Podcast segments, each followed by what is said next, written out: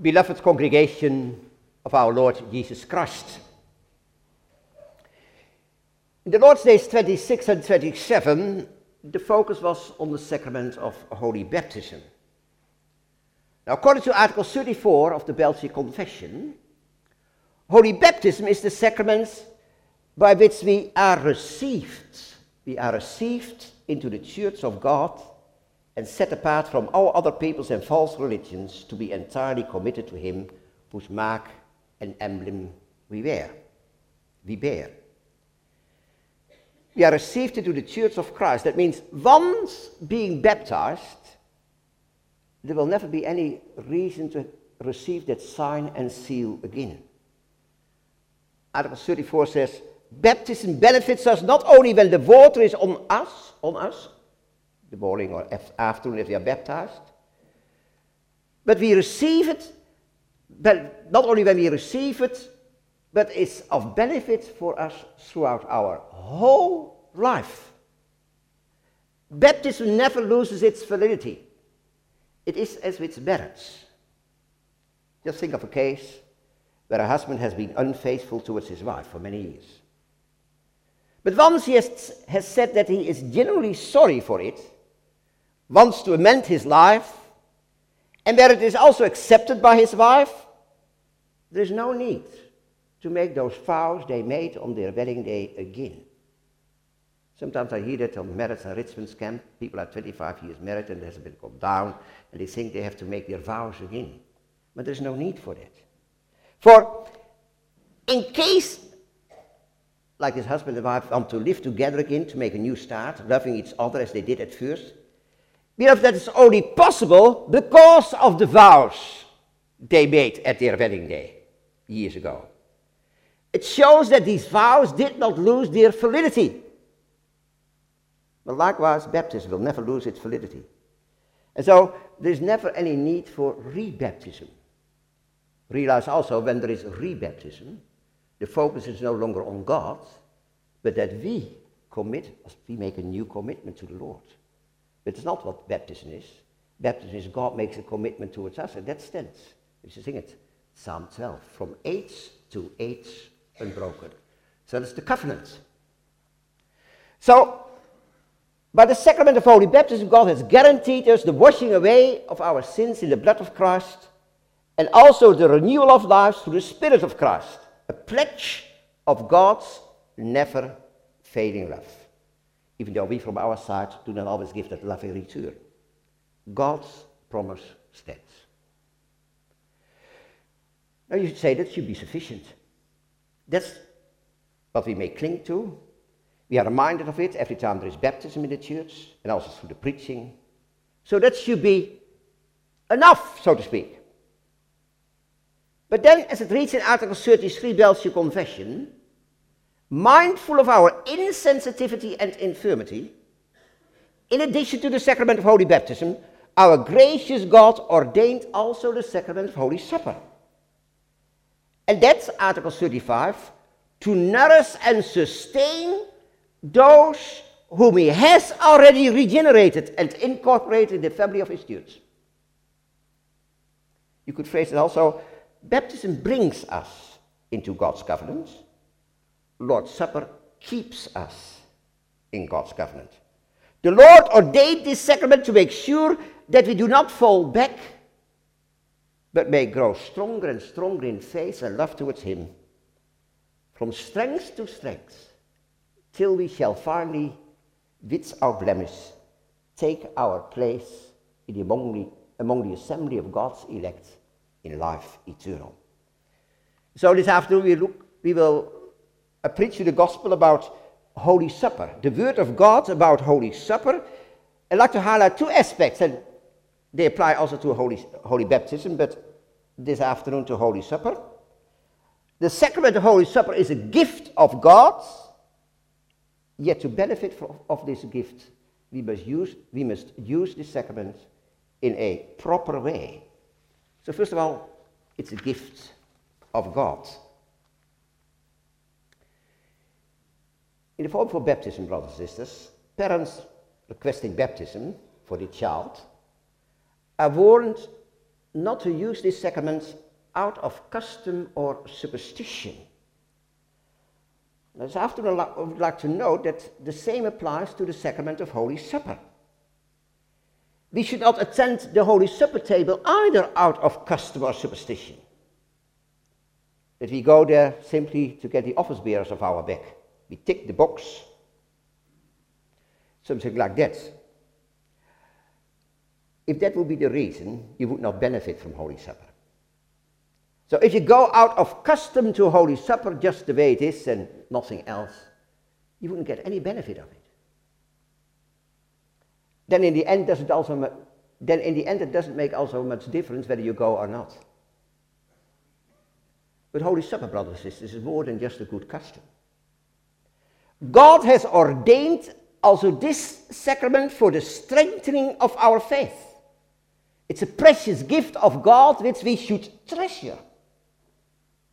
It's one of the means of grace by which the Lord, through the powerful working of the Holy Spirit within us, want to cause our faith to grow. And so you should never forget it. Attending the Holy Supper. That you put yourself in a similar way as we sit here this afternoon under the power of the Holy Spirit. Well, attending Holy Supper, you put also yourself under the power of the Holy Spirit who wants to strengthen your faith by the use of that sacrament. And we need it, beloved because we are weak. We need it. Otherwise, we would lose the battle against sin and go down to defeat. The spiritual warfare we have to fight. That brings me to the following conclusion. Whoever without having a lawful reason leaves his place at the table of the Lord vacant grieves the Holy Spirit. If you with any lawful reason do not go to Holy Supper, you grieve the Holy Spirit. Thinking of our young people, this also means when you become slack in attending catechism classes, which are given to come to the table of the Lord, to make profession of faith and so to receive admission to the Lord's Supper, if you become slack in attending the catechism class, do not pull your way there, you also grieve the Holy Spirit. I mention that on purpose. For the catechism instruction is the instruction the church gives, the church gives to non-communicant members of the church to profession of faith so that they may be admitted to the Lord's table. And therefore, young people, you should never postpone that either. After all, the Lord wants those who have matured in faith to respond to their baptism, to come to active participation in church life, but also in the celebration of the Lord's Supper. There is a command to do so. And that brings me to what the Lord Jesus said when he instituted Holy Supper. Do this in remembrance of me. Do this. And at the table there are also these verbs. Take, eat, remember, believe.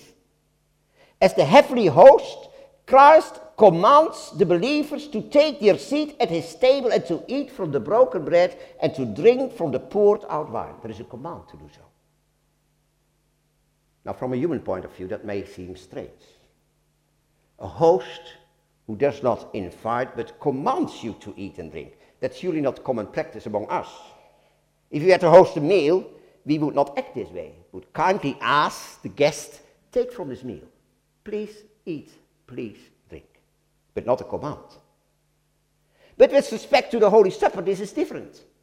Christ, being the host, having given his body, and blood as a sacrifice for our sins has a right to say this to us. Eat from this bread, drink from this cup, for they assure you of my love. By this broken bread and poured out wine, I want to strengthen your faith. Through it, I want to remind you of what I did for you, giving my life for you, shedding my blood for you. Therefore, do this in remembrance of me. That's a sovereign command. And therefore, those who doubt whether they should come to the table of the Lord or even refuse to come, not only offend Jesus as the heavenly host, but they are disobeying this clear command. In fact, they deny him. In the time of the Old Testament, concerning those who refrained from participating in the Passover, the Lord had even commanded that they should be cut off from Israel. There's a clear indication also for the New Testament church that God takes his commands serious. Let us then be serious about it as well by heeding this command. Realizing that this command is given out of love for sinners. Since God wants us to rejoice in the feast of his grace. But what, beloved, if there are certain sins in our life, of which we may feel unworthy to take our place at the Lord's table. In circumstances like these, is it not better to stay away until there is some change in our life, until there is some progress made? After all, does it not read in the form for the celebration of Lord's Supper that Christ has ordained this sacrament only for those who truly believe in Him? So, what if I struggle with difficulties in faith? What if I struggle with doubt or whatever? There are indeed churches, I've met them in the Netherlands, where people stay away from the table of the Lord for this very reason. Even in our own churches, in the sister church in the Netherlands at the time, we, I had a couple in my second congregation, they had made profession of faith, perhaps they had gone once to the Holy Supper, and that was it. I can't go to the Holy Supper. So that had already been ages before I came in the congregation, and I, with oh, all my good intentions, thought that I could change that. But I went there, and every time the same answer. You can't go to the Holy Supper. That's only for those who are yeah, really strong in faith. A meal only for the strong ones in faith. So if you don't feel that strong, you might eat and bring judgment upon yourself. Is it then not better not to attend? Beloved, that's the wrong viewpoint. After all, the Lord did not institute a sacrament for righteous people, but for sinners. Think of that first Holy Supper. We were there. Who were there? These disciples of Christ were surely not super saints, so to speak. Peter was sitting there, of whom the Lord knew that even that very night he would betray him. I have nothing to do with that man. I don't know him. He did eat from the bread and drink from the cup. Holy Supper, a meal for sinners, yet for forgiven sinners. For sinners who are truly sorry for their sins and also want to fight against them. By eating from the bread and drinking from the wine, Christ wants to reassure these sinners that in the battle against their sin, they may count on his help. Holy Supper has been instituted to raise our confidence in Christ and in the salvation we have in Christ. And therefore, he or she who doubts, you doubt, you should not stay away, but come instead to be strengthened in faith. Of course, those who are not truly sorry for their sins should first repent and amend their life. There's another reason why we ought to come to the table of the Lord. Sitting at the Lord's table naturally follows from being baptized. When we are baptized, God said to us, even though you are not worthy of it, you are my child, to whom I grant forgiveness of sins in Christ's blood. Also for that reason, we are not allowed to say, I can't go, I'm not good enough. No, it's the grace of the Holy Spirit which we may cling to. The grace of God and the grace of the Holy Spirit who makes us truly sorry for our sins and shortcomings and desire to fight against it See, then God will not hold that against us. That's forgiven. Then the table is open for us. Now, some may say that's said easily. If that is indeed the case, if, if this is indeed the case, does that not make people become careless? You ask for forgiveness and you can go. As everyone can go. Since Christ has promised forgiveness anyway. I can go. Nothing to worry. Well, you will understand, brothers and sisters, that it is not like this. After all, one must also live from these riches. What I mean is, with our baptism, God has given us great and mighty promises. But the point is, how do we value these promises? By way of example, at the beginning of our life, God has promised us, I will care for you always. Do you really appreciate that care, beloved? Do you see that care of God in your life? Or do you rather work out things yourself? We like to be in control. And when that control is no longer there, then, then we start worrying. Because we are now in control. But then you, you forget that God has said, I will there be for you. Do you live from these riches? And likewise, God has promised us forgiveness of sins in Christ's blood. So the point now is, do you seek that forgiveness with an upright heart? I will come back to that later on. A moment ago I said, taking one's place at the Lord's Supper follows naturally from our baptism. God took the initiative, but at that moment we didn't understand anything of it. We are just a baby. And God says, said to us, I give you a place in my covenant. You are my child. Suffering love from God's side. But again, that asks for a response. As it reads in the form for the baptism, every covenant contains two parts, a promise and an obligation. God has given us promises, but for us there is the obligation to respond to these promises. God is waiting for that response. In more practical terms, that also means, young people, God is waiting for your public profession of faith. And that in this way you then also may receive admission to the Lord's table. That should not be unnecessarily be postponed. God invites mature believers at his table. And so, even having made public profession of faith, you could say by coming to the table each time again, I respond to my baptism. Since at the Lord's table we may rejoice in the forgiveness of sins, which God already promised to us at our baptism.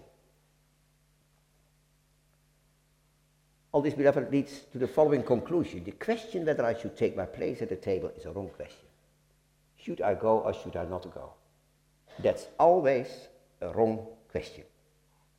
For Christ has commanded me and all believers to eat of this broken bread and to drink, drink of the cup in remembrance of him. But what if there are sins in my life? Well, beloved, then Christ says, you, says to you today, repent. Now, break with these sins and come to my table to receive the forgiveness of sins in my blood.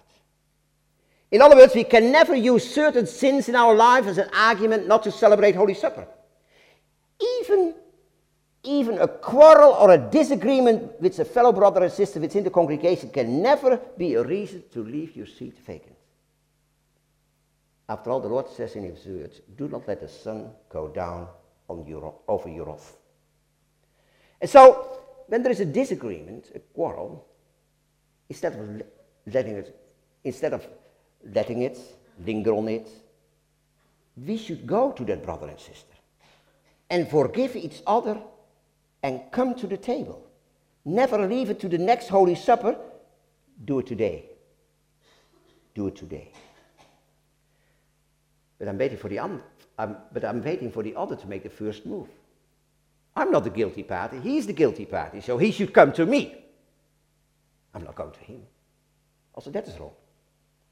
Try to settle the argument also if it is not your guilt, for it grieves the Lord when members in the congregation cannot see eye to eye because deep down they cherish hatred towards each other. If you have difficulty, remember this as well. If you have difficulty to sit with a brother or sister at a table, what about heaven? What about heaven? Think about that. Now, sometimes people are afraid to eat and drink judgment upon themselves, not realizing that when living at odds with a fellow brother or sister in a congregation, without trying to solve it, equally we may hear judgment upon ourselves. See, sometimes people let it linger on until the next Holy Supper. Holy Supper comes, yeah. Then, then, then you have to do something about it. But in the meantime, you have heard this afternoon again, you have to do it now even the Holy Supper might be in October. Don't let it linger on. The Lord says now, repent, for you can also hear judgment upon yourself. I think, beloved, from all what has been said thus far, it's clear that we should not come to the table because we are without sin. Instead, we take our seat realizing that from ourselves we are totally unworthy to sit there. Unworthy because of our sins. But that's exactly the reason why we celebrate. knowing that there is forgiveness for all these sins in Christ's blood, and that out of me grace. It's to sinners, forgiven sinners, that Christ says at his table, Come, eat and drink, without price. It's all for nothing. I've given my blood. I've given my body and shed my blood for the complete forgiveness of all your sins. You may be sure of that, as surely as you eat that bread and drink from the cup. Surely, so sure, your sins have been forgiven. Completely. That's the gospel of Holy Supper.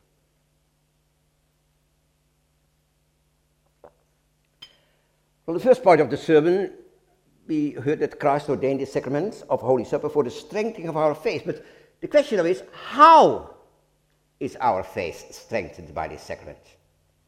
How do we benefit from eating of the bread and drinking from the cup? Does it have some special feeling? I hear sometimes people have made profession of faith and they have done the first time Holy Supper. And sometimes they come away a bit disappointed. I didn't feel anything. As if it is a certain feeling. But then you focus on your feelings and not on the certainty of God's promise. So it's not a matter of, of, of, of feeling something. That's not what, what the strengthening is about. That your feeling becomes stronger. No, that's the viewpoint of the Church of Rome, which is condemned in Lord's Day 29. The Reformed viewpoint is that to be strengthened, one must use this sacrament in faith, in a similar way as we also have to use our baptism in faith. Nothing happens automatically here. So, how do we use that then in faith, the sacrament of Holy Supper? Well, brothers and sisters, that has everything to do with the attitude in which you attend Holy Supper. How do you come to the table? Do you come to the table fully convinced that you need the forgiveness of sins in Christ's blood? Not just general, but that you're concerned about yourself. Do you want to admit, I need this because I'm sinful? Do you ever put yourself under the microscope, so to speak, and look at your life and say, what a mess? It says in the Holy Supper form that we detest, must detest ourselves. Do you ever detest yourself? That you hate yourself? Have you ever cried your heart out on your knees because of certain sins you have committed? Or is it a bit, well, they're sinful, no one is perfect. That's easy. But the more you mention your sins by name, things I shouldn't have said, that must have really hurt that brother. Lord, forgive me. Those sinful thoughts that all of a sudden so come up in our minds, and you think, where does that come from? It grieved the Lord. Or something you did. See, bring that before the Lord every day. And then you go to the Holy Supper and say, Really, Lord? Can I sit here with all my sins? And then says the Lord, Don't worry.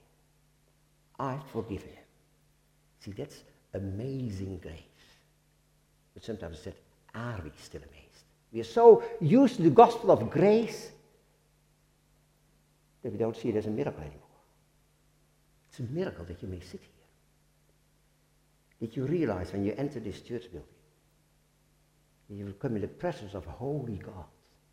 Think of the Israelites at Mount Sinai. They fled away, thunder, lightning, and whatever. And it says in the letter to Hebrews, we are coming to even a greater faith feast. The New Testament church, with angels around us, if you could see it, if you could see it, maybe you had gone back. How can I, a sinner, sit in the presence of this holy God? I'm unholy, Lord. With all the stain there is, the mess I make. And then at the Lord's Supper, the Lord says, if you repent, if you confess these sins, I will not hold them against you anymore. Well, that's amazing grace. And brothers and sisters, whoever in this way is busy with himself and his own sins, You have also less time to think about others. Sometimes in talks with members of the congregation, you can hear comments, how dare, does that person dare to sit at the Lord's table? Look at his life. We're often quick at looking at others, forgetting that we ourselves need God's grace as much as their fellow brother or sister. Instead of wondering about others, rather marvel at yourself with all your sins and shortcomings in your life, that you can sit at the table. Look at the mess we often make of our life. And still God will count me a worthy partaker of the heavenly food and drink. Then I marvel at so great a love towards me, a sinner, and then I do look at others at the table. I've enough on my own plate. Lord, who am I that I may sit here, that thou wilt not deal with me according to what I deserve, but will still look upon me in favor? And then I rejoice.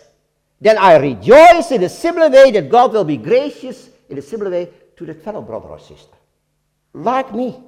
See, then Holy Supper will become a real festive event for all of us. This clearly shows how our faith is strengthened at Lord's table. Then I take the bread and eat from it, rejoicing in God's love towards me. Then, as it reads in answer 76 of the Heidelberg Catechism, whilst eating the crucified body of Christ and drinking his shed blood, of which the bread and wine are symbols, I accept with a believing heart all the suffering and death of Christ, and so receive forgiveness of sins and eternal life. That together with my fellow brother and sister sitting next to me at the same table, I rejoice in that wonderful gift of God. Then I no longer look down on him or her, wondering how she or he dares to come but then we rejoice together, realizing we all need God's grace, the one no more, the one no less. We love when celebrating Holy Supper in this wonderful way. It will also be a fruit in our life.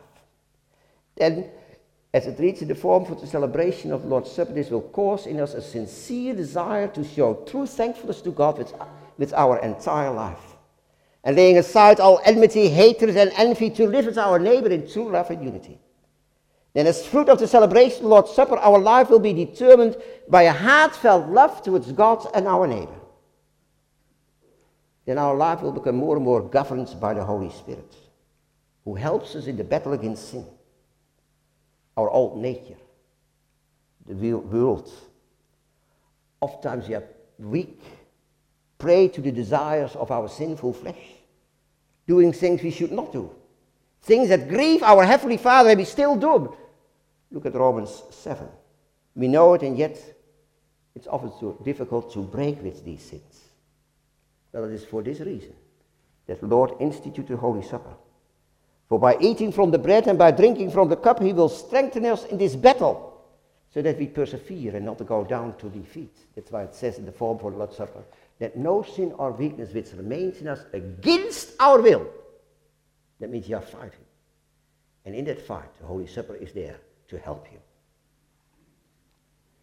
In the second part of Answer 76, it reads, Through the working of the Holy Spirit, we will be united more and more to Christ's sacred body, to the extent that although Christ is in heaven and we are on earth, yet we are flesh of his flesh and bone of his bones. It calls to mind the song of Adam, his wedding song in Genesis 2. The chapter that tells us how Adam initially couldn't find a helper fit for him, but then God took one of his ribs and gave him a wife a helper fit for him. Then Adam rejoices in this wonderful gift before the fall to sin. Later he says, That woman thou hast given me, but before the fall to sin. This now is bone of my bones and flesh of my flesh. Adam praises God for that wonderful relationship given in marriage. Now you may think, what has that to do with Holy Supper? Well, I like to refer to what the Apostle Paul says in Ephesians 5. Quoting those same words using the wonderful relationship between husband and wife as an image of the intimate bond between Christ and his congregation. Christ is the bridegroom. We are the brides. And so, as church, we have a bond with Christ. And this bond, it is this bond to which answer 76 refers. The bond between Christ and us as his congregation is indeed as intimate as the bond between husband and wife.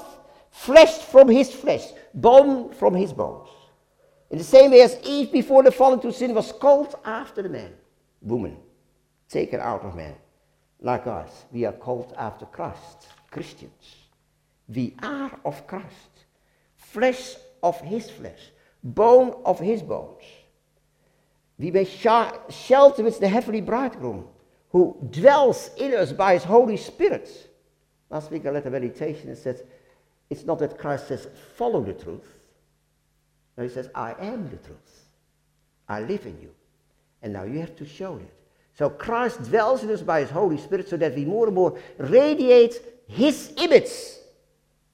He sanctifies us, cleansing us with the washing of water, the water of the word. cleansing us with the washing of water by the word. It says in Ephesians 5 verse 26. That's by baptism. And the weekly preaching of God's word, but also by Holy Supper. So all these means of grace, Christ shows us his love wants us to encourage us to persevere in faith. So that finally he might present her, the bride, to himself, a glorious church, not having spot or wrinkle or any such thing, but it should be holy and without blemish. That's our future. Do you long for that? There's another point. We all long to go to heaven, but why do you long to go to heaven? Often we say, well, there's no sorrow, no pain, and all these things. That will be, sometimes it can be a bit selfish. Why do you want to go to heaven? Isn't the most important thing if you want to go to heaven that we never will grieve Father again? Without blemish. Lord, I long for that day that I will never grieve thee again. No sin anymore. Always perfectly the focus on God alone. Kingdom focused. Always. Never be distracted anymore. Who not long for that day? It's not that far.